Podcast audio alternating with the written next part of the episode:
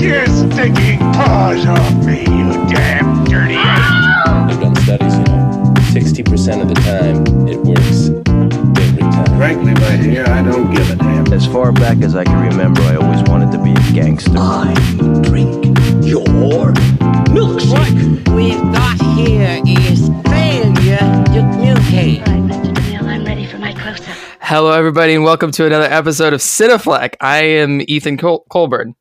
And I am Clara Curtis. Clara is here. You may you may notice. Uh, big announcement: Clara is permanently joining the show. Woo! Woo!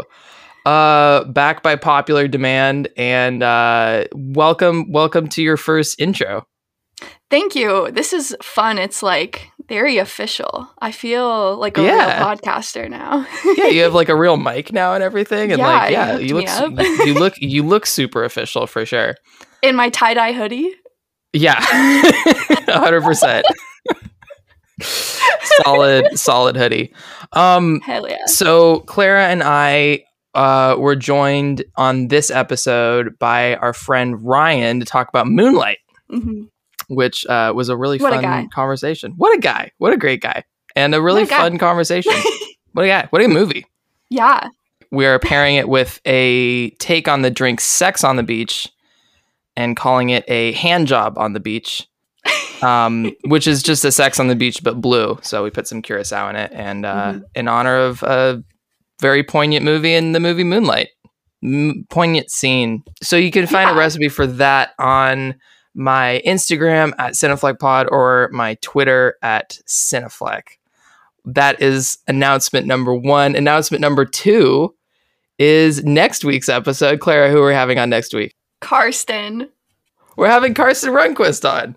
It'll be really fun. So so um hmm he's got a great um YouTube channel. I'm really excited to chat with him uh, a few days Mhm. from now. So we'll be having him on and discussing the movie Climax by uh Yeah. what's what's the guy's name? Uh, Gaspar. Gaspar Noé. No. Noé. Yeah. There we go. Yeah. So so we're doing we're doing climax talking to Karsten. That's gonna be great. I'm really really excited that that we're gonna have him on that episode. Thank you to my patrons Jaden, Steven, Sydney, Isaac, Griffin, and Zach. Um, if you want to join my Patreon, go to patreon.com slash Cinefleck. Any other announcement you, you have, Clara? Oh, uh, I'm just excited to be here. Hell yeah. Hell yeah. We are happy to have Yeah. you. So this will be fun. Cool. Well, without further ado, let's get you into this week's episode. I hope you enjoy. Clara and Ryan, both welcome back to the podcast. Thank you for having me again. I didn't know it was thank going you first. so much. I know. It's like, do you want to say hi first? Should I? I feel like Ryan should say hi first because I've Should we been here so that? much. No, it's perfect. what was wrong with it? I think that was perfect. Ah, it was great. It was Yeah. great. it's good. It was great. We're already doing great. Yeah, we're doing great. We're doing great. Um, thank you guys for both uh coming back and talking about uh Moonlight. I'm Yes. I'm honored to yeah, speak about it with both of you. very Heck excited. I don't know. I feel like I, I'm so self conscious about my words right now. I don't know what's wrong. It's probably like, why does everything that comes out of my mouth sound weird? you know it's just such a poetic movie. We're really It is. so It now is. it just feels like we can't do it justice. No, it's true. It's true. Um, I guess I guess we should start with uh, like, w- what was each of your first experiences with this movie? Mm. Like, like where, like, like, like ha, ha, ha- had you had you both seen it in theaters? No. Yeah, I hadn't seen it in theaters either. Oh, really? Okay. This was this was back. This came out uh, back before I was like a film buff and everything. So I saw it actually. Um, man, like I remember that was the first year I was interested in the Oscars. So I was going watching every Best Mhm. Picture movie, and at the time I was super underwhelmed. I was like, I don't understand this at all. I don't get it. I don't Mm. like it. This is weird. And then I didn't. I decided to give it a second chance. Two, I think, two years later, and I loved it. And then this is my third time watching, and I still love it. So Oh, cool. Ah, amazing. Um That's awesome. my situation with it is weird because I didn't see it when it came out because I was I was in like a weird relationship, and so like I didn't really get to pick the movies I was watching, and so this was like Mm. not up my partner's alley, and so that was fine. But so my introduction to Moonlight was the Oscar fiasco with Moonlight, Oh, which no. like I was like, whoa, what's going on? Um, and I hadn't seen La La Land at that point either, so I just was Oh, like, wow, okay. I did not You're just like, understand what happened? Yeah. No, I was I, like, remember watching that live and then and then just like and then just being like constantly refreshing like Google every like every, every like every, every two minutes and then just like they're like Warren Beatty's taking the envelope home. I'm like, why is he taking it home? Like, what is what does Warren Beatty want with this whole thing? It was, it was crazy, and I was like, how did this happen? Like, why would they have read the wrong name? It was it was like wild watching it go down. Absolutely. Um, Oh. Absolutely God. insane. A side note, just like one of my favorite themes on the podcast has been like 2021 R- Ryan shitting on like 2014, 2015 Ryan. It's just, it's just like, yeah, yeah. You you'll see me shit on my younger self quite a lot. That happens. Yeah, I was I was a I was a mess, dude. I oh my god. so was I. It's okay. well, well, our we we we have a group chat and like our Facebook group chat. We the the photo. Oh, no. no, should I cut this? no, keep going. I don't know. The photo, the photo, the photo that I found because I was just like, oh, if we're adding each other on Facebook, like the best thing to do is like go to profile pictures and click click the left arrow, just like start at the beginning, you know. Oh, no. so I did that, and um, and yeah, there's there's this one of you like on a boat, I think, where you're like you've got this like WrestleMania, you got this like Yeah. wrestler T-shirt, and Yeah. just like eh, with like I was sunglasses. this It weird face. It's Oh, so it cool. cringy. It was great, Ryan. We love you. we love Still you.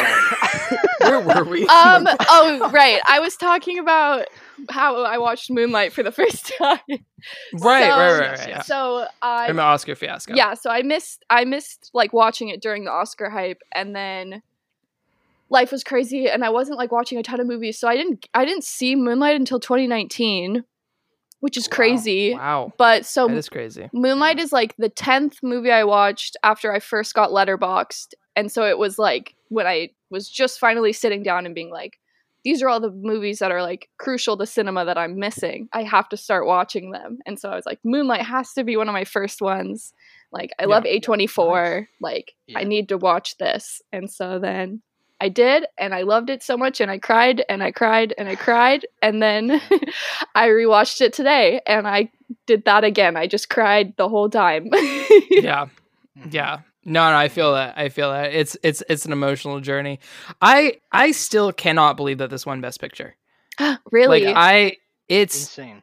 it's absolutely insane it doesn't fit with like what you think of that the academy likes at all and just like revisiting it i forgot how like indie it is you know like they don't like the academy doesn't reward like this is the kind of movie that like wins festivals it doesn't win oscars like it's totally. it's still crazy to me and he It was yeah It was, I'm pretty sure, one of the, if not the, adjusted for inflation, actually. Adjusted for inflation, it was the uh, lowest budget to ever win Best Picture. I Yeah, read Because the budget was 1.6. 1.5 and 4. Yeah. I have And notes technically- for that. Yes. and technically, technically, Rocky was 1.1, Oh, but adjusted for inflation, it's a little bit more. So, you know, Oh. eh, depending on how you look at it, but it's still really, really impressive. Wow. but it's crazy that even unadjusted you have to go back to 1976 Exa- yeah, true. to get to get a movie that that would that that that costs that little money yeah, and That and it's true. amazing the cast that they were able to get i mean i know like mahershala wasn't uh, th- this movie made mahershala a lot Yep. more famous but Yeah, still i mean the cast that they were able to get with Yeah. uh with janelle monáe Mhm. and naomie harris i guess i guess those are really the three only known actors though now that I yeah. Pretty think much, about yeah. it but the performances are all around amazing They're just incredible. I love it. Even from the unknowns, the acting is amazing in this movie. Yeah. It's Totally. really impressive. And I think it works for I think it works so well in its favor because like the movie in general is so like raw, but like having that fresh talent on screen for all of it like makes it even more so because like you don't get to look at these actors necessarily and be like, "Oh, I know that guy from Star Wars." Like it's just like, Right. "No, this is this character." And like, Mhm. oh, it's so good. yeah fuck star wars Don't say that. Uh, Are you kidding? Of any Them- fan everybody base? just turned off the podcast. fighting words. Uh, no, yeah, I love Star Wars. Um, yeah, no, the acting in this is is like absolutely spectacular. I mean, all around. Um, like Mahershala, like continued to impress on this watch, but like, I think for me the biggest thing that I forgot. I should I should also say that like just going back to like where we started with this. Mm. I did I I I saw it like a local theater like in my town and and and like it it it really caught me off guard but yeah i think i think the thing that i forgot the most about it like this time around was just the pacing of it all like i forgot how Mhm. little mahershala we get yeah. and then i forgot Yeah. how like like 30 minutes of the movie is like old Ch- Ch- Chiron in the diner you know what i mean like that's like Yeah. 30 minutes of the movie yeah. so, like, I I just I I I I I think the biggest thing that I forgot was just like how it all like unfolds. Mm, yeah, honestly, I would agree with that. I like I remember like how concisely they break his story into the three parts, but Mhm. I don't think I picked up on as much like how cohesive it still feels d- despite that. Yeah. And like, yeah, I had to pause it at one point to like get food or something. And like, I was at the hour mark and I just finished his like section as a teen. And so, like, his childhood and his like adolescence are condensed into one, like, literally one half of the movie. And then the other half is him in his adulthood. And I thought that was really interesting how, like, we get so little with his early years, but I feel like that stuff is so affecting, which is like really cool. hmm I think I think it's really cool. I kind of like there's a way you can kind of split these three sections into like how they like portray Chiron and and and in the certain part of his life he's in. Mm. So like the first childhood section, you know, it's like about how fragile he is, you know, and how, you know, he's just he's just becoming, you know, he's a kid, people are making fun of him for being gay. He doesn't even know what that means. Like, you know, he's so fragile at this point and then when he moves up to being a teenager, that whole section is just about how he changes from being the shy kid to like this guy who doesn't really want to take shit from anybody anymore. totally. And then that third section is like how complex he becomes because he's trying to put on this facade that he's this big hardened guy when really he has never been able to be himself because of this like over dominantly like male strung Miami that he lived in and you know if he actually decided to be himself he would just get put down for it immediately Totally. yeah I like that. a lot. Totally. Yeah. Yeah. I think that sums it up so perfectly. thank you Yeah. Did that? Yeah, Ryan's great. Ryan's so Um, good. Ryan's so good. So like for Paige, she was saying that it did um that it kind of took her out how different the actors were in this movie. For me, like I it was jarring at first, but then I sort of like adjusted to who the new actor was and like their performances were similar enough that Mhm. that it drew me back in. But was that like was that ever like jarring for you guys or did you feel like you sort of like like were okay with the transitions in age?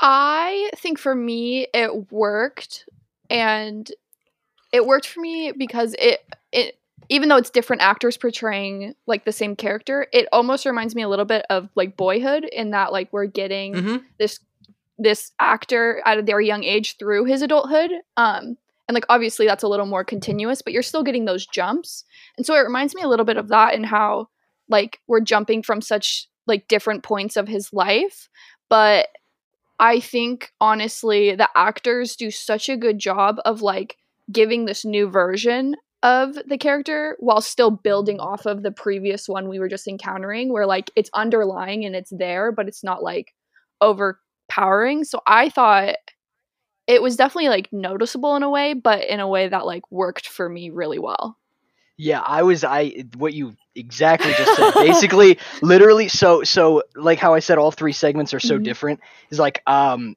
you kind of want the performances to be different because these stage of stages of his life are so different and Exactly. he's changing so much. Mhm. And actually, I found this out, a fun little fact. Oh. Uh, Barry Jenkins kept the three Kevins and the three Chirons away from each other so that they would not try to imitate each other's performances, which I thought was really cool. Mm. Because I think, because he wanted them to each have their own take on the character, which makes sense because three different takes equals three different Chirons, which is exactly what they wanted in the first place. Because Yeah. you want him to change over time. So I actually think it works perfectly in the movie's favor, like really Mhm. well, actually. Yeah. Oh, that's really cool. Isn't that awesome? Yeah. I love that. he made some crazy directorial choices. I, I mean, like he makes the city like this this very very poor part of Miami look so beautiful. Like Yeah. I, it's just like the way the way he shoots it. I I, I I like haven't actually seen if Beale Street could talk, but I've heard that that Oh. part of the criticism with that movie, like a criticism of Beale Street that I've heard is that um the beauty that he portrays of I think Memphis in that is like is like it's it detracts from the story and here at least I feel like it really sort of adds to this like feeling like you're in a memory almost if that makes any sense. hmm I can speak on that a little bit actually, because I I know a fun Yeah. fact, which is Yeah. that so this screenplay is based off of like a play that um oh now I'm forgetting his name, but a playwright wrote a, a, a screenplay for a, a play essentially about the story, and it never got made. Um, but the thing that's really interesting is it's a direct depiction of this playwright's life, and he grew up in that city that they're shooting in, and Barry Jenkins did as well. So I think that's where we see a lot of that like almost like romanticization of the um Liberty City, I think it's what it's called. Um is that like Liberty City. yeah, this is where like Barry Jenkins grew up. Like it's his community. And so I think that's really neat is like they shot on location for certain things like and so what we're getting is like a little bit of a love letter to like where he grew up and like the community Yeah. he was a part of and I think that's like really cool to see and I definitely think it works in the favor of the movie cuz it almost kind of out- counteracts like the sadder elements of like what we're seeing with Chiron's story is that we're getting this beautiful backdrop beh- like set beside it and so like they kind of balance each other out in a way that like isn't too overwhelming. Yes, yeah. I, I to add on to that and give a little bit more context. I saw a quote that Barry Jenkins said, and he literally called um, his childhood a beautiful struggle for this for Mm. the sole reason that he lived in Mhm. an area with he said a beautiful green grass, beautiful golden sunsets, and an awesome neighborhood where dark things happened. And so Mm. all of that he considers like he really put into Moonlight, which you can see because it's Yeah. dark, but it's so beautiful. Like it's such a beautiful movie. I read that he um I read that the crew was super worried about like shooting in this neighborhood because they shot like 80% of it in this neighborhood. Um because like the neighborhood's still quite dangerous, but like after like the people in that neighborhood learned that Barry Jenkins was from there and like he was making a story about them and stuff, they said like the locals were like amazing to them. Like Yeah. Hey- That's that, that's awesome. Naomie Harris said it was like one of the nicest like like s- sets she's ever worked on. Like they were all like just amazing. I so love I mean, I thought that was really That's cool. awesome. Yeah. Um, the other A24 movie that this sort of reminds me of now that you were ki- kind of talking about that like romanticization of sort of a difficult life is a Florida project. Mm, sort of has totally yeah. Similar, right? The colors, but also kind of like the handheld Mm. thing in it and Yeah. the sort of like romanticization of like this this poverty in Florida. I don't, I, I, have have both of you seen that movie? Yes. Yeah. Love that movie. Yeah, that's a great movie. That's a, that's a fantastic movie. Yeah. Oh, it's so good. I saw that one in theaters with Paige, and like I was walking out of the Oh, theaters, awesome. and like Paige and I still have tears coming down her face, and, and the guy on the way out was like Florida Project. Oh, It's like, yeah. That's great. Oh, that's, That's so great. funny. That was my I mean, like- favorite part of working at a movie I mean, theater. like he, Yes. he might have like known that that movie was getting out at a certain time, but I like to know that he was just like, yeah, I know that does that too. yeah, that's been happening all week. No, Florida Uh, exactly, exactly. No, these movies both just like get you when it's when it's done. yeah. mhm. Um, do we want to like dive into the ending now? Because I'm I'm just thinking about it, but I don't know if we want to like We can. save that for later. Let's do it. Yeah, sure. yeah. What did you guys think of like how it? e- It's a very it's a very like anticlimactic ending in a lot of ways, but Mm, I mean it's it's satisfying, but it's it's a it's a quiet ending for sure. mm, Yeah, I'm. I think what I love about the ending is just that it, kind of it's kind of like this uh, this nudge of he's finally gonna try to be who he is. You know, maybe he is kind of gonna. But then again, you know, you don't really know. Uh, that's what you hope, I guess. But but ah, I don't know. It's hard because it is a little bit ambiguous. It's. uh I love the ending though. I love the ending because it, it does it gives you a sense of just a full circle, like a really a beautiful like reconnect, I guess. I don't know. It's hard to explain. I definitely agree with Ryan. I I really like the ending because I mean the moonlight specifically, but like the moon has this weird like significance throughout the movie and like that works in cycles. And so I almost see the ending as like us returning to the beginning phase of like what this movie is and that like Chiron has like gone through so many different phases and we've seen him change so much and the ending kind of alludes to the possibility that he is now re-embracing his most fragile self which is like his childhood self and that like he's not corrupted necessarily by like the anger and like the toxic masculinity that he's like grown up around.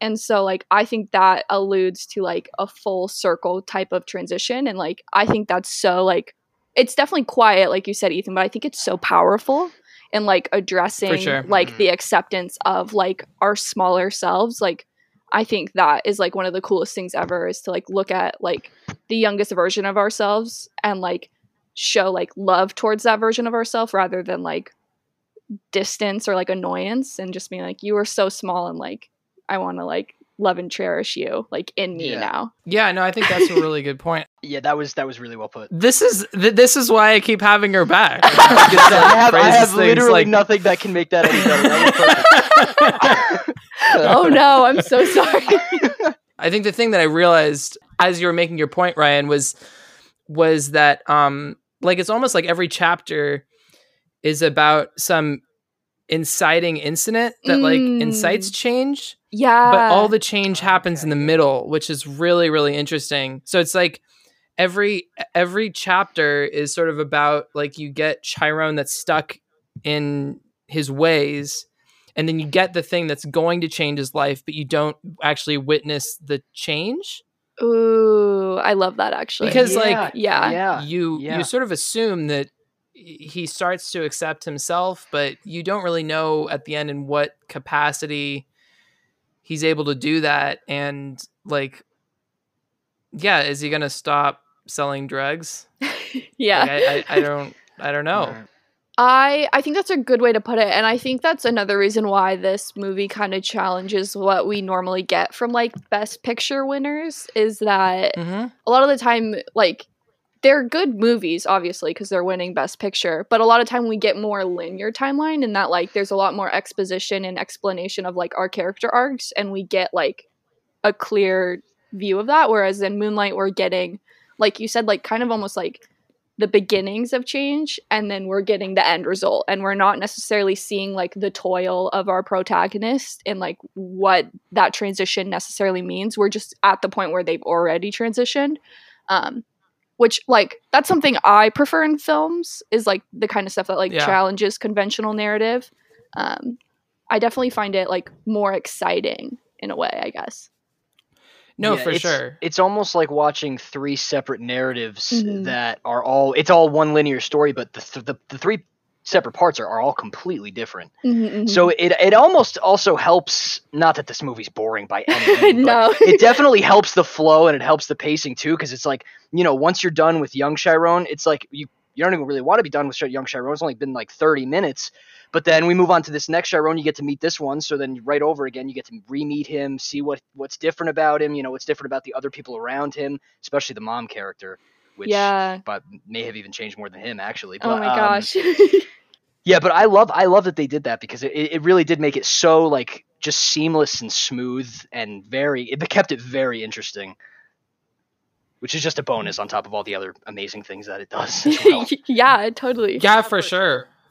It, it's like not only that, like it's like the first time like an all black cast has won Best Picture. It's the first time like an LGBT love st- love story has won Best Picture. But it's also, I mean, like aside from all of that, it's not as if they tried to fit those two elements into a classic Oscar baity story. It's Right. like the Mhm. direction and the production and everything about it is just is just really really out there and Yeah, yeah, I mean it re- exceptional. but It really is Yeah. one of the best executed movies I've ever seen. Like the Yeah. the, the execution literally could not have been any better. Like ho- honestly, I totally agree. I agree. think Barry yeah, Jenkins sure. was, was perfect, absolutely perfect. Just yeah, I love him. who's He's pumped so for good. live action Lion King too, right guys? Uh, Right, guys? Eh, we all make mistakes, you know. listen, listen. No, he's gonna get his money, and then he's gonna give us something get that really check, good. Barry. Yeah, he's Yes, gonna get his yes, check. Get Get that that check. check, Barry. He's earned it. Cheers to Barry. Oh exactly. my god. Oh, Crazy. Barry Jenkins is directing the sequel to the live action Lion King. Okay, sorry. Anyways, what like a moment of did I silence. just re- yeah, mo- Oh no! I just derailed the conversation. I apologize. no, it's totally Um, fine. We need yeah, to I mean any that. other Yeah, no any any any just like Mm. hats off that on like the structure or anything. I think the one other thing that works that really well. well about the structure is because we're getting so many gaps, it also allows the audience to kind of um, see themselves more in narrative. Like the less like Mm. direct exposition you're getting, obviously, like the more room you have as an audience member to like draw your own connection to a character. Like w- we don't know honestly a ton about Chiron or any of the other people in his life except for these brief blips and so then we get to fill in the gaps which like allows you to kind of connect more in certain ways like there's certain things that i see in him that i'm like oh my gosh i was the same way as a kid. Like and i and it's because of xyz Yeah, for sure. i wonder if he experienced those things too and it's like i think that's really cool because in some ways moonlight can be can on the like the surface level be viewed as harder to like connect with because it is such a specific type of story but then when you're actually in it and you're watching it there's so much room to connect to it like emotionally which i think is because of the structure they're giving us Did either of you like have a favorite chapter? mm. Mm, that's a good question. Was there one that like stood out in particular to you? See, the thing is, I have I have three favorite scenes from this movie, and each of them are from a different. yeah, literally, I, each of them are from a Well, I different mean- chapter. Yeah. So I I, I honestly, I would I would say probably the Chiron section, the second section, mm. if I had to Okay. pick. Yeah. honestly like i can't i can't imagine like that that that section just breaks my heart so much because I, I cannot imagine opening yourself up to someone like you've never opened themselves up like like you've never opened yourself up before and then having them literally like punch you in the face the next day yeah, like, Heartbreaking, that's absolutely. so Yeah. that and it's just also destroys you it's also Ugh. the section where his mom is is at her worst state as well. So that's really like the toughest. At least I would think that would be the toughest section um, for Chiron. So it definitely made it the mo. It def- definitely the most compelling part of the story. I think for Mm. sure. i was gonna ask you guys what what scenes you like the most so maybe we'll get to that next Mm. um, and you can run through your th- your top three there, Ryan. But um, I think, I think, I think my favorite section was like the childhood section. I wish I got Mm. like part of me just like wishes I got longer with that kid, Yeah.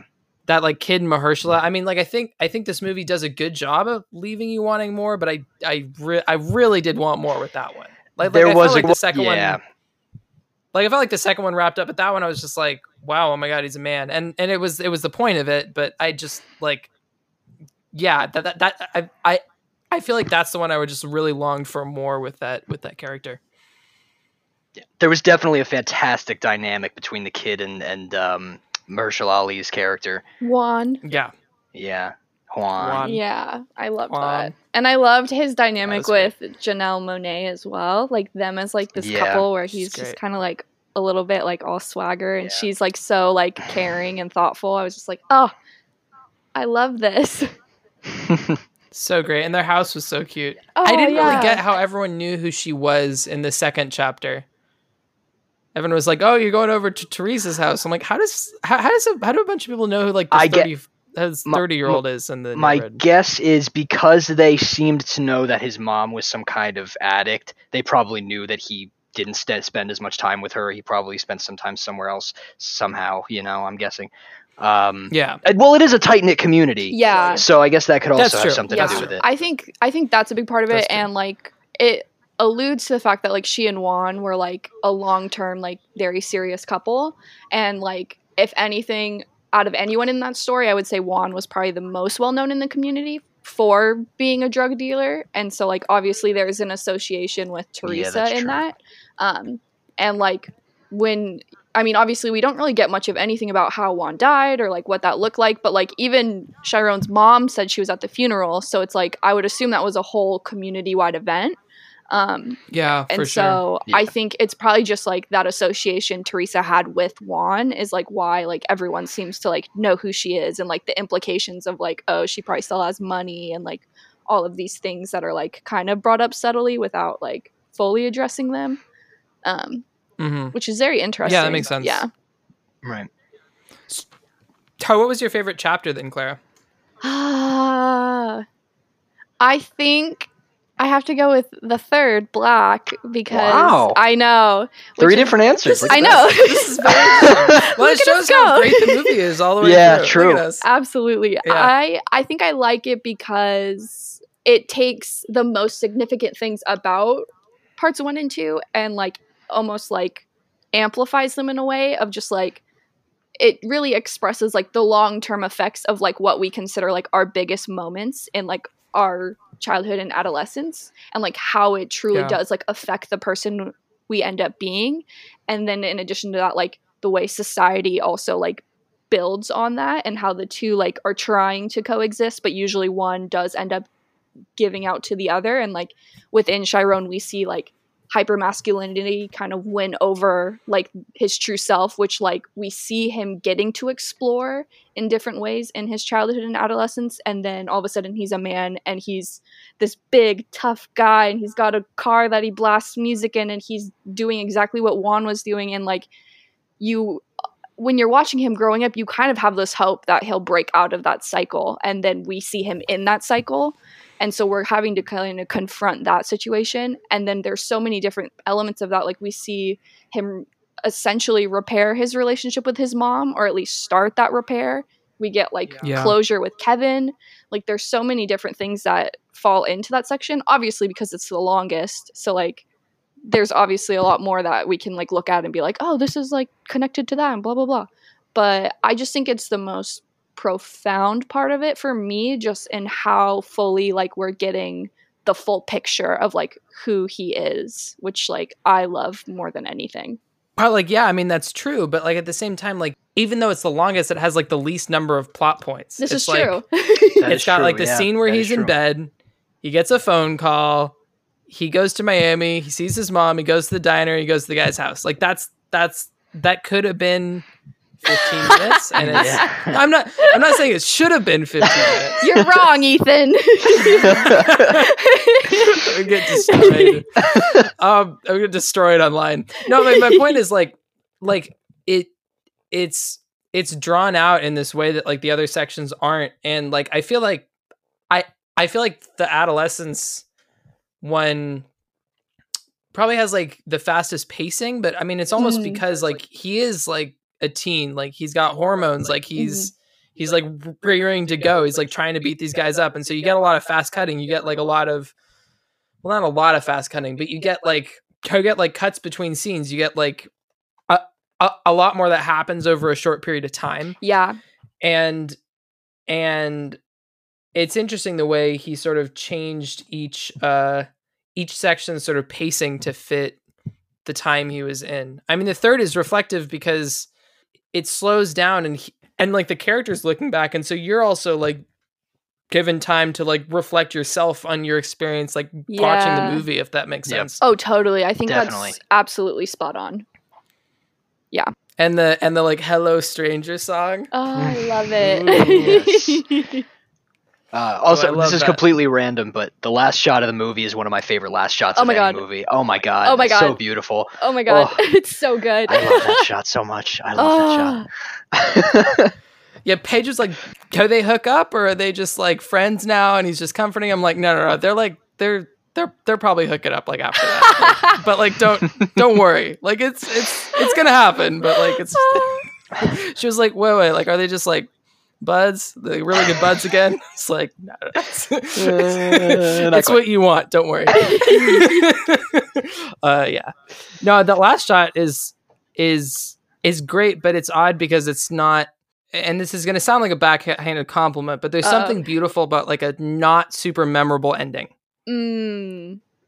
It's because like it allow okay, so like allows the story to live on. Like like David Lean famously did this with Lawrence of Arabia, where like he starts with the death of Lawrence. Clara watched Lawrence of Arabia. Okay, thank you. I'm glad we and, I um, seen that. well, I just figured because like you haven't seen anything before like 1980. No, I haven't. but it's seen fine. that.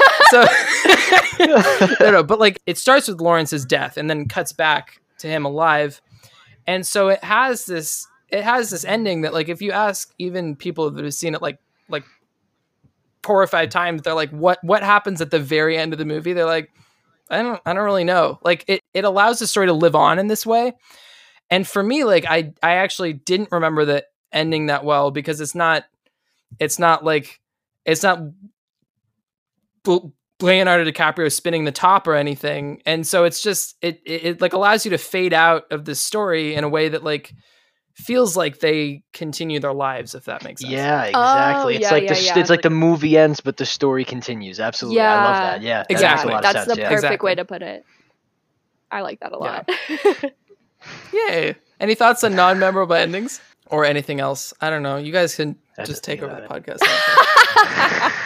Welcome to Clara Fat Fleck. Clarify. Clara Fleck. oh no! I think you have to make Oh a competing God. podcast now. That's a I perfect think I, name. d- you know, I brought oh it up. my god, I that's brought it up during about time, and I'll bring it up again. If I bring it up, Oh, a third, no. if I bring it up three times, then it'll happen. That's So, it. oh man. oh man. Anyway, I don't Mm. know.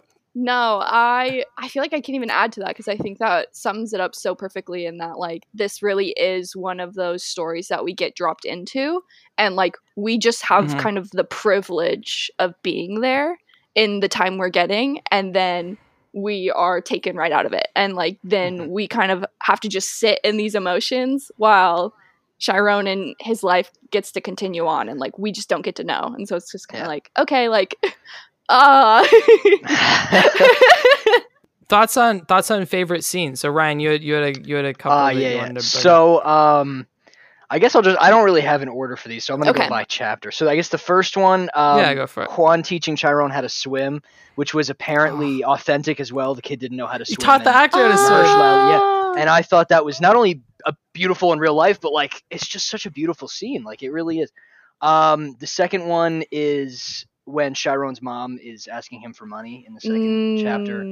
He's like, you know, I know you have money, Chiron. I know you, and that that was just the most that was the most heartbreaking part I think of, Yeah. the, of the entire movie. Um, and it, it, was, it was so well done and so well acted too. Like that, I, they just went for it. And the third one was um the mom at the rehab center. That was one of mine. and, oh, I'm sorry, I'm sorry. but there's what is I have a quote if I can find it. So Chiron's mom says, "I don't care if you don't love me. You're gonna know that I love you." And then Mm. Chiron t- sheds one single tear and says, "I hate you, Mama." I was like, "Ah, ah, that hurts. That hurts." And then right after he says that, his mom struggles to light a cigarette, and I was like, "That's cinematic perfection right there. That was the most heartbreaking Oh. thing I have ever heard in my entire life." And then they hug, which makes the- it even worse. And you're just worse, like, yep. you know, you know, that's like the first time they've had any kind of like physical contact in like years, and that just like breaks me even more. I'm like, Yes. ah. do, do- do you think after that things are getting better? Like, do you think that's a that's a healing moment that he said he hated her, or do you think that's like Like- you know, part of me says, you know, from here things will get a little bit better with them. The other part of me says, I don't think he wants anything to do with her. Uh, you know, I'm not really sure. Mhm. I'm conflicted. The way it ended, it seems like it was like a, this is how I feel right now, you know, but things can change. You're definitely, you know, you're getting better. You're at this place. You're staying at this place, but I'm not really, I'm not entirely sure. I would like to think that from there their relationship can build, but Yeah. you know, I I definitely think it alludes to the possibility of like redemption for them. Um in that like when she starts asking like are you still on the streets da da da and he like kind of doesn't really answer but does at the same time and she kind of goes into the spiel of like you shouldn't be doing this. He has that moment where he like starts to get up and he's like I'm just going to go. I'm I'm leaving.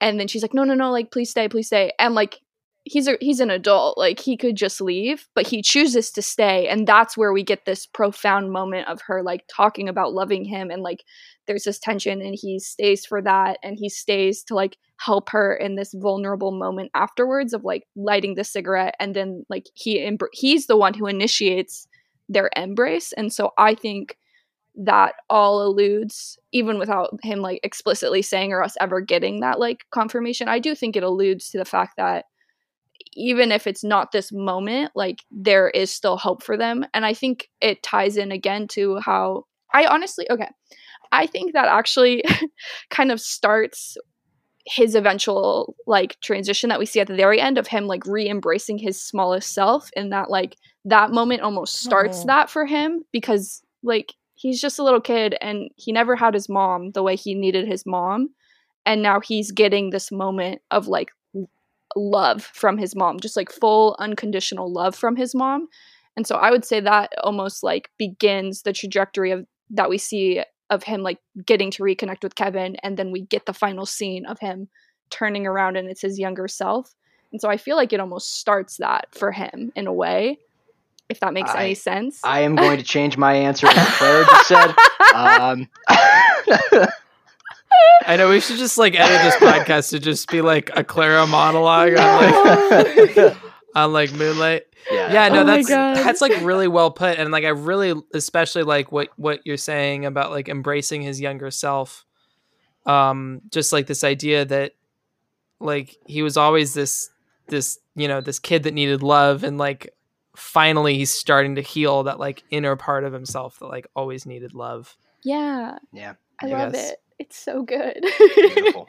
one thought that I just had is like I I I, I like tend to be like when I'm when I'm nervous, I tend to talk more and not less. Like I tend to be a talkative person.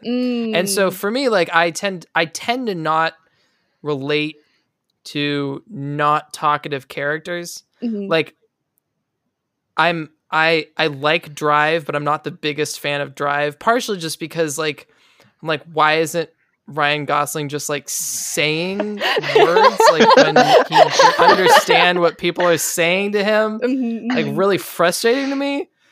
But but I mean like I actually don't have that problem with this movie for whatever Mm. reason. I mean Mhm. like because when he's when he's when he's not talkative as a kid, I mean you kind of you're like okay, he's a kid. And like I sort of feel like the way the way they laid it out, like the stuff that he's saying is is like profound and like surprisingly honest. And so Mhm. like even though he's a man of few words, like he says things that are like oh wow, like okay, like that's that's how you feel and like that's eh, that's that's always like what I would I would always like to be that. Like I would always Mhm. like to be like the Clint Eastwood that like sits in the back and someone's like, "What does he think?" and I'm like, you know, and like, I, I say like I say like four words and they're like, "Wow," you know. I, I- but I That's profound. I just I just ramble and I, like I usually repeat my point twice like I'm doing Mm. now, but I uh, know. But uh, yeah, no, I always wish I could be like man a few words. Mm. It's just not. It's just not in the cards for me. That's really interesting. I'm the opposite in that like I in like group settings of any, like of any setting, I get really overwhelmed. And so like I get really quiet cuz I'm just like I just want to like listen to everyone because I feel like if I'm going to say something, everyone's going to be looking at me. and so i need to have myself like well articulated but then i never think i'm well articulated enough and then i just don't say things so it's a miracle i even talk on this because um, You're like the most well articulated. Yeah, I was gonna say I don't think I've met someone more more well articulated.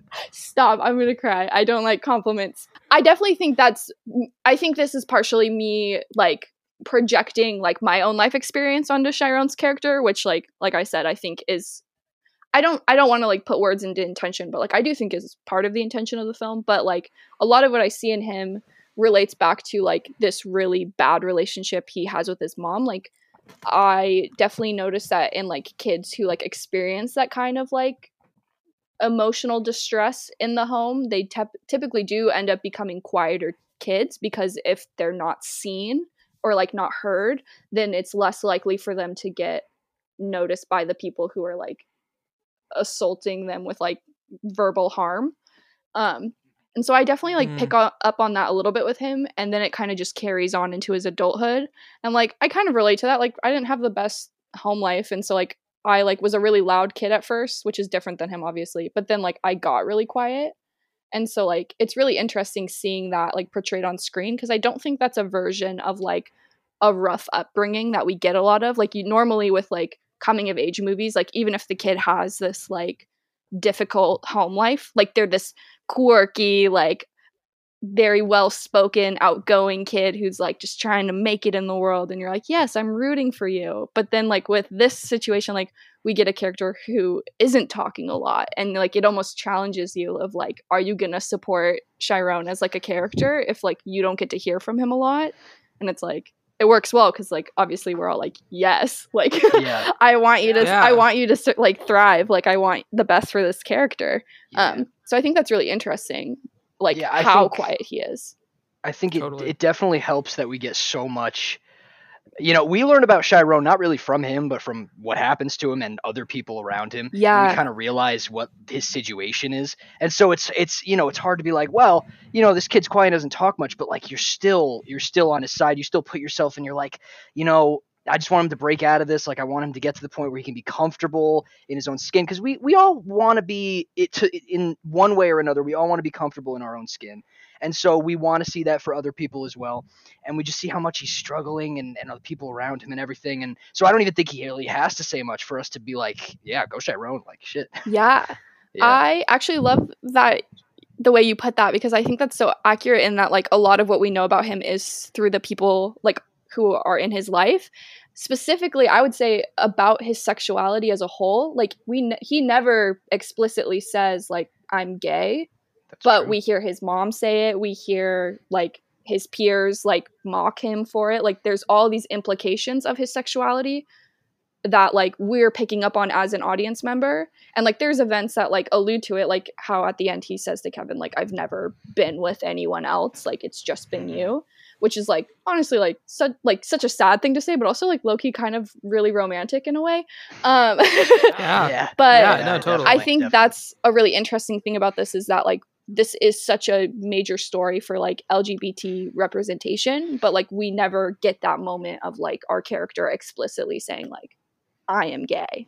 Like we're just getting kind of everything around that sphere of it. Yeah. I I think going off that too, the other thing that you don't ever get is Kevin um expressing any sort of feelings towards towards Chiron, Yeah. which is really interesting. me. Yeah.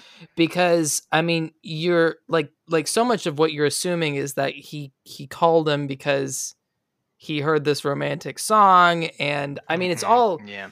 it's all implied in the. I mean, you listen to the song, you're like, oh man, they're about to like this, this, this is getting good, but but like but but it's all it's all implied. Like you never you never get a moment where he's um where he actually tells him that he's gay, let alone that he he has any sort of like like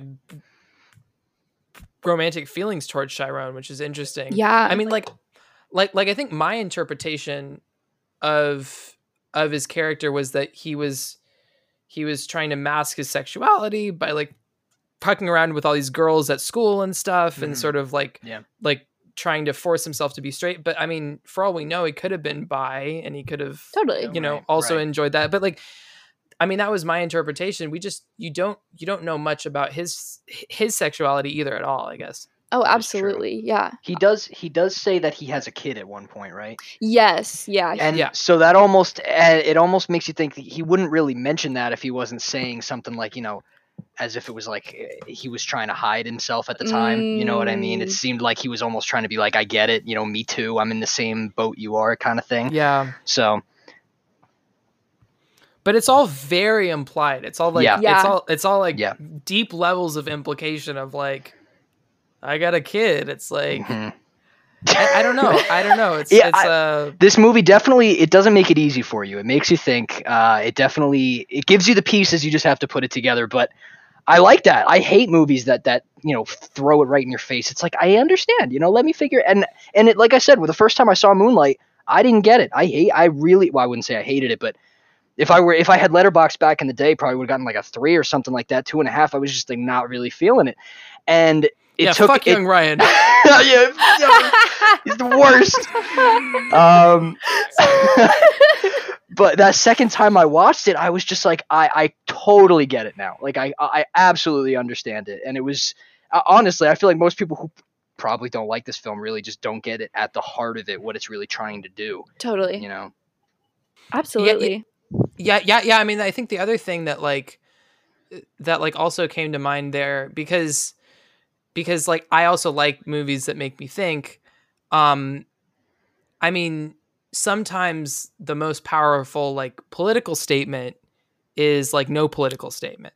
Like in this case like you're seeing this you're seeing this story play out um you, you're you're you're seeing the story play out about this poor black gay kid and like you you learn to love this kid and it's in a, it's it's laid out in a way that i think almost anyone of any political belief would have have some sympathy for this kid unless unless you're like ultra radicalized Right.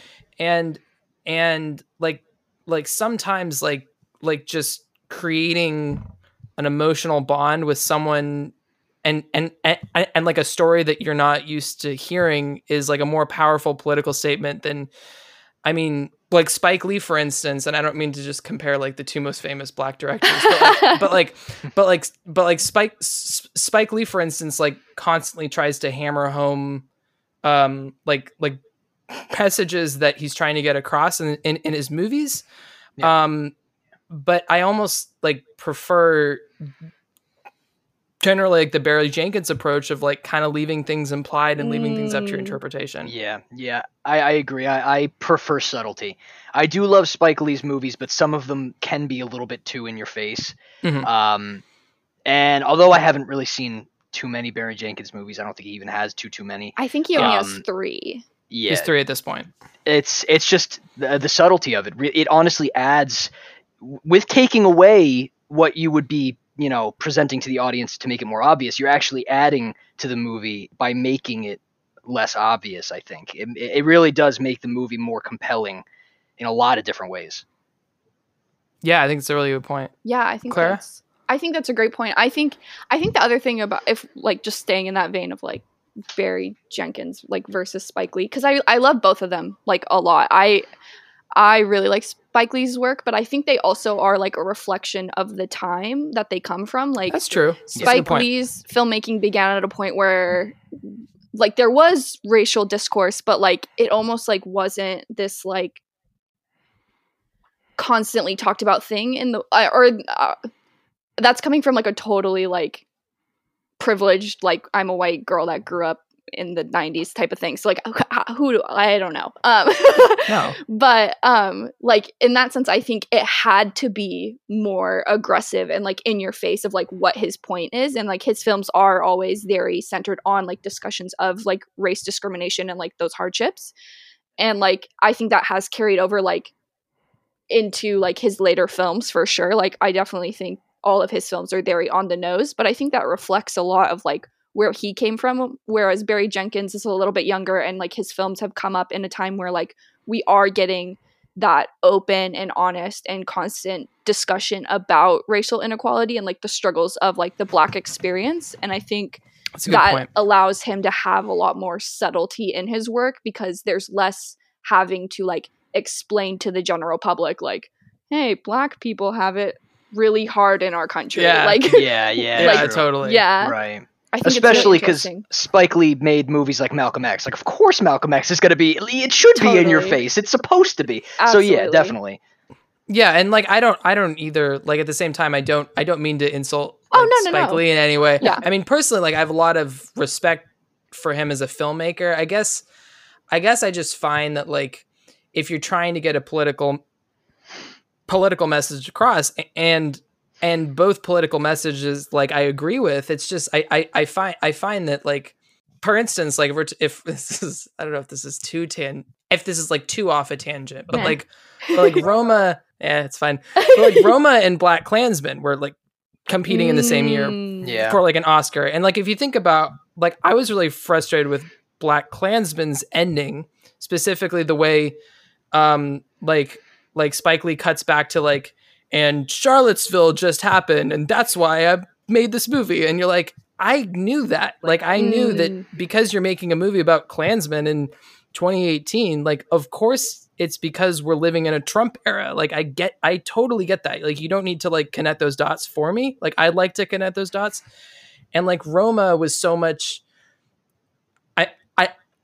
I mean like it's a super different story, but it like it deals with like a racism and and and and and and, and, and like class struggle and like it was so much more sort of like nuanced and Mm. layered and like let Yeah. you sort of make up your own decision about like about like what you thought of how those dynamics worked. I don't know if that makes any sense, but Mhm. yeah, I feel like Barry Jenkins falls more into the, like the Alfonso Cuarón side of things, where he shows you this really hard life and then sort of lets you make up your mind about it. And mm-hmm. I mean, because he's the auteur, like you're you're you're you're you're you're you're likely to agree with him, but like he's he he leaves those dots for you to connect, I guess. I think the other thing that's interesting between like Spike Lee and Barry Jenkins is that mm-hmm. Barry Jenkins is still so new that a lot of the time his audience is going to be a more I would argue a more like left leaning like woke in quotes type of audience because like Yeah. Right. those are the people who are Yeah. typically watching like indie cinema and that's like e- like even though Moonlight has ended up being like a great su- like success for its like caliber like it's still like arguably an indie film um Totally. Whereas like Spike Yeah. Lee has been around long enough where like he's just kind of like a go-to big name and so like he does a lot of time have a way broader audience and so I could see it being that as well of like Spike Lee almost having to like hold your hand through what he's saying because it's more likely that he's getting somehow those people that like aren't willing to acknowledge or like are just ignorant to the fact that like these things are going on and so he's like okay we're just gonna i'm just gonna very gently shove this right in your face i think Yeah. it really does show like how far like there's still a very long way to go um Yeah. for Yeah. like inclusion definitely. in filmmaking but i think it does allude to the fact that there has been some kind of progress which is like really exciting Absolutely. Even within the past few, I mean, since Moonlight has won Best Picture, basically, Yeah. there's been there's been great improvements, and of course, there's still a long way to go. But I mean, six years ago, big difference. oh my gosh Um, insane Speaking speaking of black directors, this is a little fun. Um, got a little trivia for you guys. I love it. So at the time, at the time, Barry Jenkins, when he was nominated for Best Director, was the fourth black man to ever be uh, nominated for Best Director. Mhm. Do you guys know who the previous three were? And there have been two since then. Do you know who the two since then are? oh Oh, I will try. um, Okay. Um, I'm gonna say Spike has been nominated since then because I think he was nominated for Black Klansman. Okay, Is that that's, one of them? Yeah, that's I one of also them, yeah. think I also think Spike was nominated at one point before. he actually wasn't. Surprisingly, not nominated He at one point He had never had a director nom. No. Okay. Um, I'm gonna say John Singleton is on there. Yeah, that Boys in was the Hood. Yep. that was the one i was Boys in the gonna say All right. Um, Denzel. Was Denzel nominated for Fences? No, no, no. Director. Yeah, wasn't he? Was didn't he Denzel. direct Did Fences? Denzel direct? Oh no, no, he wasn't. I didn't. Did he direct that? I think he directed Fences. Really interesting. we all open letterboxd immediately okay, this is a good question. He did. Shit, He did. Oh Yeah. wow, good for him. that got a lot of noms. Um, uh is it Wait, did we stay? No, wait. S- So you got you got Um, John Ava Singleton. DuVernay? I don't think she got nominated though at any No, point. they're all they're all men. They're okay, all men. who have we said so far? Yay! You said Spike Lee, Uh-huh. um, and John Singleton, and then Okay. obviously Barry Jenkins. Was it Steve McQueen? Yeah, Steve Yes, McQueen. for totally. Oh, 12 years yeah. a how, slave. how can I leave off Steve? Jesus Ah, Christ. yes. I'm really So- glad I got that. Oh, I was thinking of Steve McQueen earlier too. Yeah. He's a great guy. And there's there's one more prior and one more after. Oh no. Uh, did Jordan Peele get it for Get Out? Jordan Peele for Get Out. Oh The one- shit! You guys, one- I'm, I'm I'm doing so bad at this. No, game. what are you talking about? We both have two now. And there's one. Oh, I'll give oh, you. I'll give you a hint for the wait. for the other one. The movie came out in 2009. That Oh, this no. is up for. Okay, so 2009. That's the Hurt Locker Avatar year. You're gonna say it, and I'm gonna be like, oh yeah, of course. I I don't know. I Give can. up. I, All right. I It have- was it was Lee Daniels for Precious. Yeah, yeah. Oh, See, of yeah. course. Yeah, yeah, yeah. I love I love Precious. I think that's a great movie. I haven't seen. I think my yet. favorite part of lot of that was haven't. like yeah. how like every award ceremony they had to say "Precious" based on the novel "Pushed by Sapphire." Yeah. Do you remember Yeah. that? That was Do you remember like every every single awards? show? Yes. that Just was like, wow. funny. All right, It is a mouthful. Yes. it is a mouthful. Interesting. That's really interesting. Well, yeah. Yeah, Here's to more nominees I know. I hope. in the future. I really One hope. can six hope. six is a criminally low number. It's Six is that's criminal honestly insane to think about, considering this is the 93rd year of the Oscars. Exactly. Exactly. Can I bring up one of my favorite scenes that we haven't brought up yet? You Go do for whatever you want. Okay, I'm taking over. Here we go. Um, Welcome to Clarifleck. welcome to Clarifleck. that was like one of my worst jokes I've ever made. No, it's such a great joke.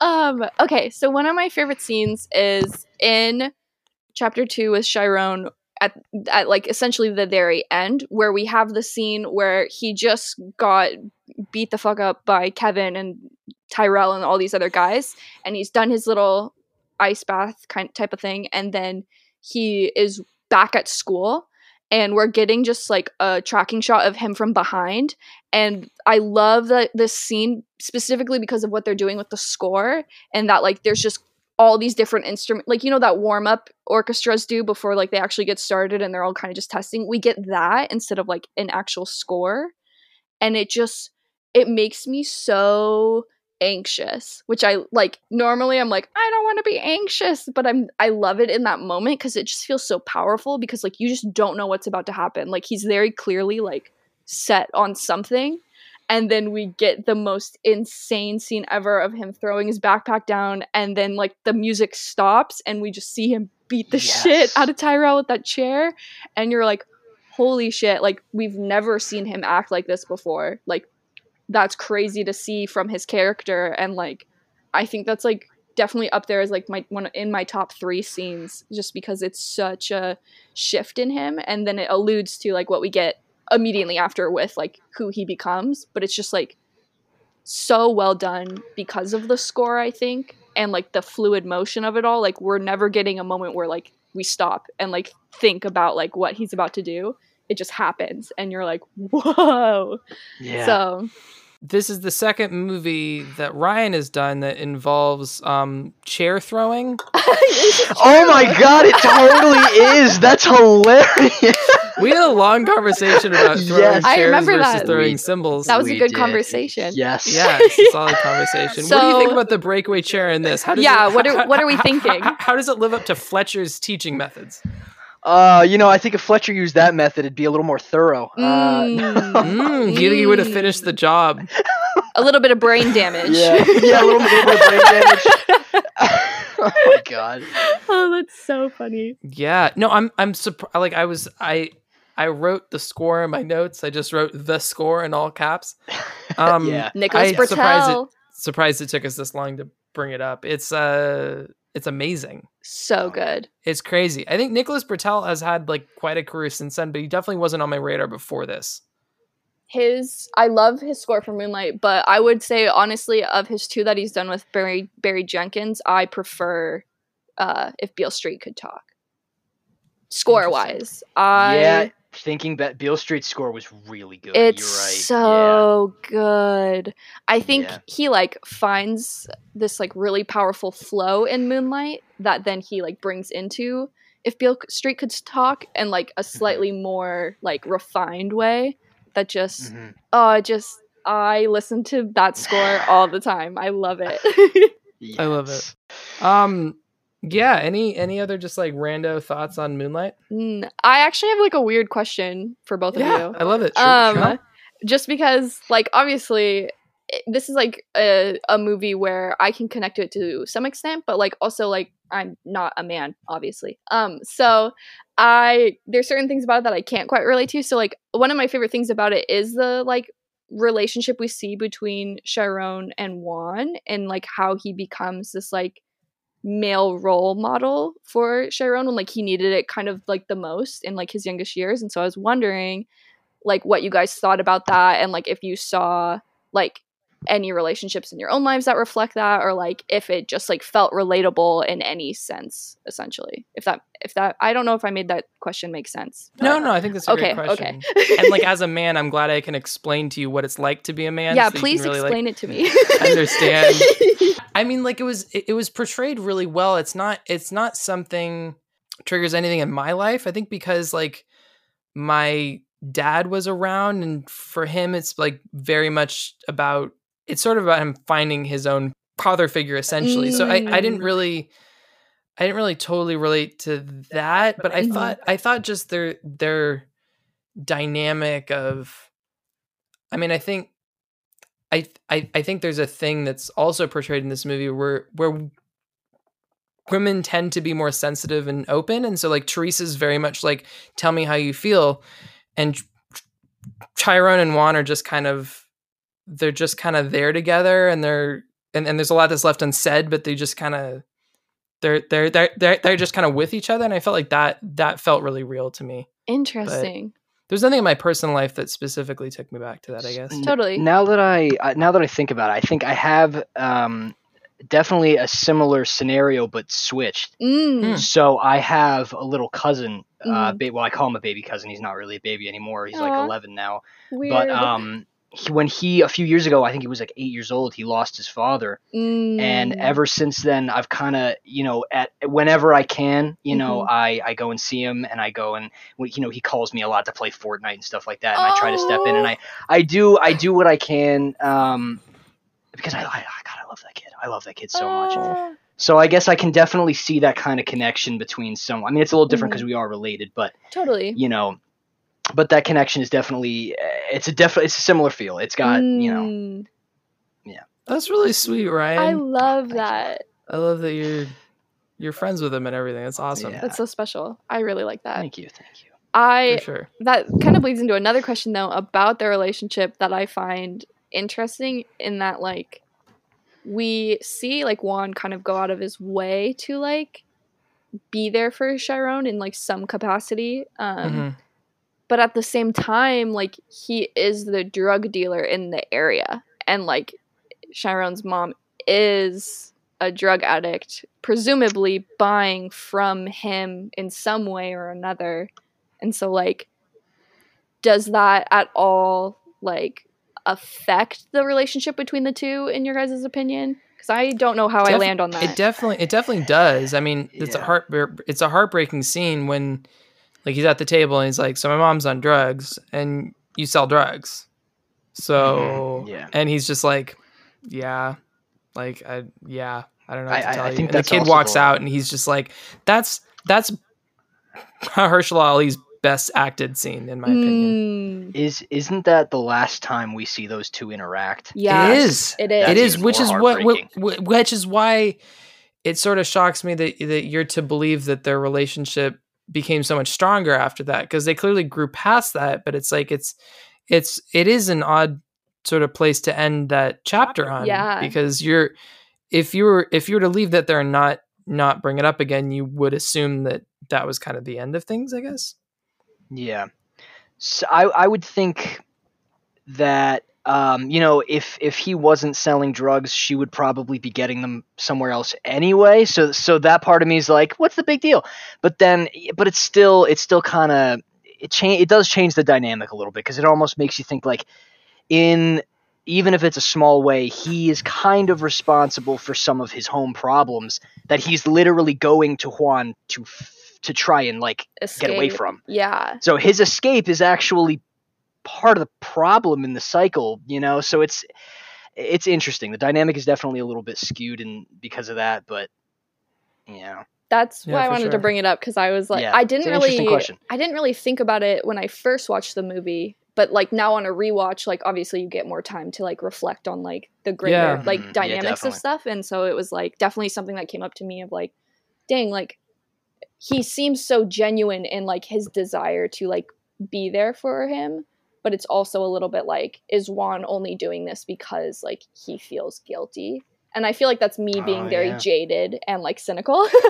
but I think that's I think that's a major part I of it. mean, I yeah, love the scene where he's definitely he, he comes up to it, knock yeah. on the door. It must be like the third time he comes to the house. Mm, Comes up to knock on the door and and and and and I, I and like Juan's walking up with with like a gun, you know, that he quickly puts away when he realizes it's a kid. But he's just I mean it it it, it really drives home that contrast between like Juan's career, I guess, and his relationship with the kid. I like also think Juan was pretty woke for like I think we're to assume it was the nineties, right? yeah, I think it was like the 80s or the 90s. He's pretty he's pretty woke for the nineties, especially when, you know, the kid asks him like what's what like what's a faggot and he's sort of like he he explains it in a really like sort of Yeah, that's very like true.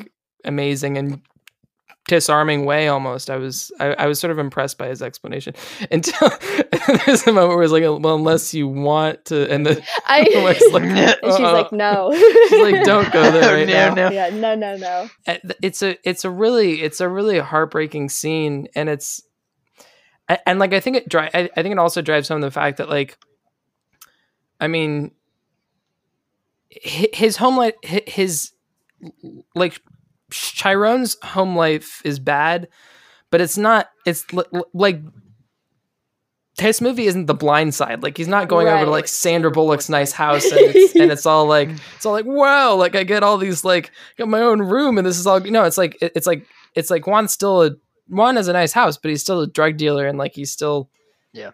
involved in this in this life that they want to get out of so it's like totally. Mhm. it's almost like you can only get out of it so much Yeah. Yeah, And Yeah. He don't know. does always bring Chiron back home. Like he always goes home at That the is end of the day. Like there's never that moment of like, you should just stay here forever. Like obviously there's the implication that he can come whenever he wants to like visit, but like Mhm. there is that implication of like, we're not your parents. Like we're there for you, but like you have to go home, which is Yeah, really for sure. interesting to see.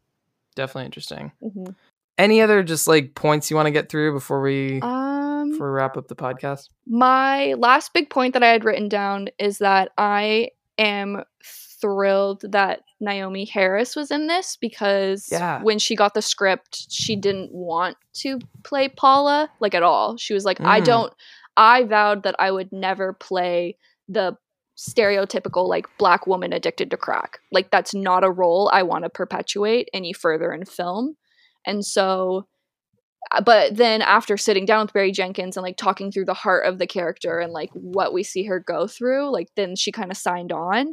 And I think she portrays like this sense of like wrath against like the world as a whole and then like digging into Chiron as like her target like so well. Like I love her performance in this. Um was she nominated? I don't remember if she was nominated. i don't I don't. i don't think so She was i think robbed. mahershala might have been the only She, yeah, no, she was incredible. she, She, honestly, was robbed. she had such a good performance, and she did. Fun fact: she filmed everything, all of her scenes in three days. really? I didn't know that. yeah. Three days in between her Spectre tour. She was going on a tour for Spectre, and she literally filmed it in three days in between. How That's amazing is that? insane. And you get a performance that like that good? Are you kidding? That's crazy. No, yeah, because it's it's Yeah. probably up there as like one of my favorite like supporting actress performances. Like it's I can so see why. amazing. Yeah, it really is. oh, Yeah. Um. I love her. Yeah, Another yeah, I fun- think that also no, j- just total side note. I think that also just reminds me how long it's been since we've had a Bond movie. That like the last Bond movie came out during the filming of Moonlight. Like it wasn't even like the re- it's that's crazy that it's been that long. But oh wow. Yeah. Good point. anyway, uh, yeah, no, I mean like really short amount of time, and apparently they had to shoot it at a sequence. So it's amazing that they were able Wow. to Mhm. cram her her her character line in there, and she was able to give that amazing of a performance in so little time. I, I want to throw out one more piece of history that this uh, movie carries, Please do. and that is that um, Dede Gardner, who was a producer on this, was the first woman to ever, well, first woman, sorry, to ever win two Best Picture Oscars. The other one was Twelve Years a Slave. So that's pretty cool. That's Wow. really cool. Yeah. Good for her. Good for her. Wow.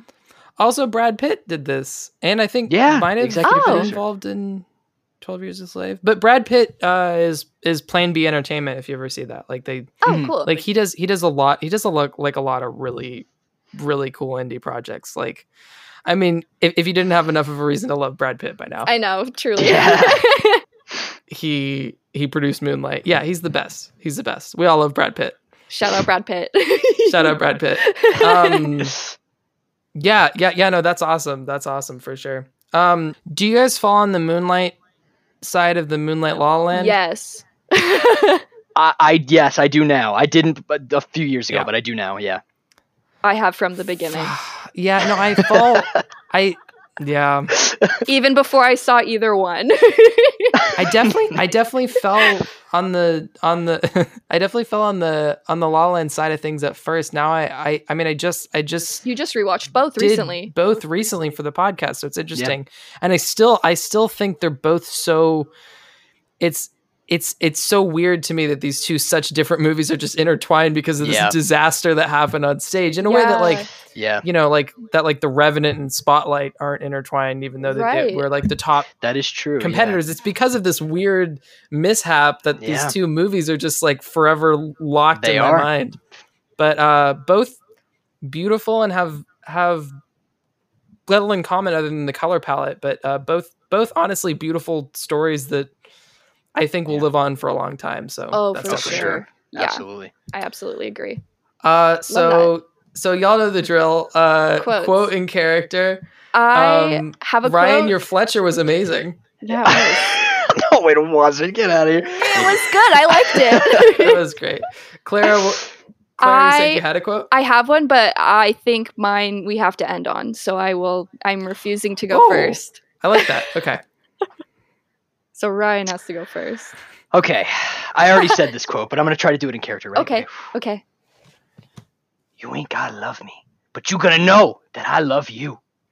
Thank you. Thank you. Ooh, good, good, Thank you, good. Thank you. Okay, that so was my quite good my quote is job. breaking conventions a little bit, but I think it's perfect. So I'm really excited Cool. for this. i'm excited Here we go. This is not a joke. Moonlight has won Best Picture. Moonlight, Best Picture. Thank you. apropos Beautiful. That was amazing. Beautiful. I was really well thank proud. you guys this this was a great episode i Yeah. Um, Yeah. thank you both for coming back on this was fun. no fun problem. Thank you I will be having sure to be back when there's a movie with a chair being thrown. Sure, only those sure. movies. i will seek them out for, for you